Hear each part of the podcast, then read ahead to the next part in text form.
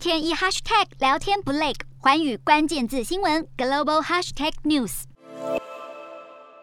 小黄排班等客人，不过台南高雄的计程车在虎年开工第一天正式调涨运价，跳表起点从一点五公里下修到一点二五公里，而且原本每两百五十公尺才多五块钱，现在也变成每两百公尺跳一次。如果从台南景点热区安平区出发到高铁台南站，单趟就贵超过百元。扛不住营运成本增加，台南高雄计程车隔十四年首次调涨，万物皆涨，现在民生必需品卫生纸也要涨了。国内卫生纸大厂永丰余撑不住木片、纸浆运输等成本倍增，开出第一枪。旗下五月花、得意等抽取式卫生纸涨八趴，等于一串贵十元左右。至于袖珍包卫生纸更惊人，一组三十六包原本七十九元，要涨到近百元，涨幅超过二十趴。至于清洁用品也要上涨，最多八趴，预计。第二月底涨价，卫生纸之乱恐怕又要重演，更别说连锁咖啡臭臭锅，连国民美食盐酥鸡都变贵了。涨价潮让民怨沸腾，正月七日赶紧调降民生物资关税，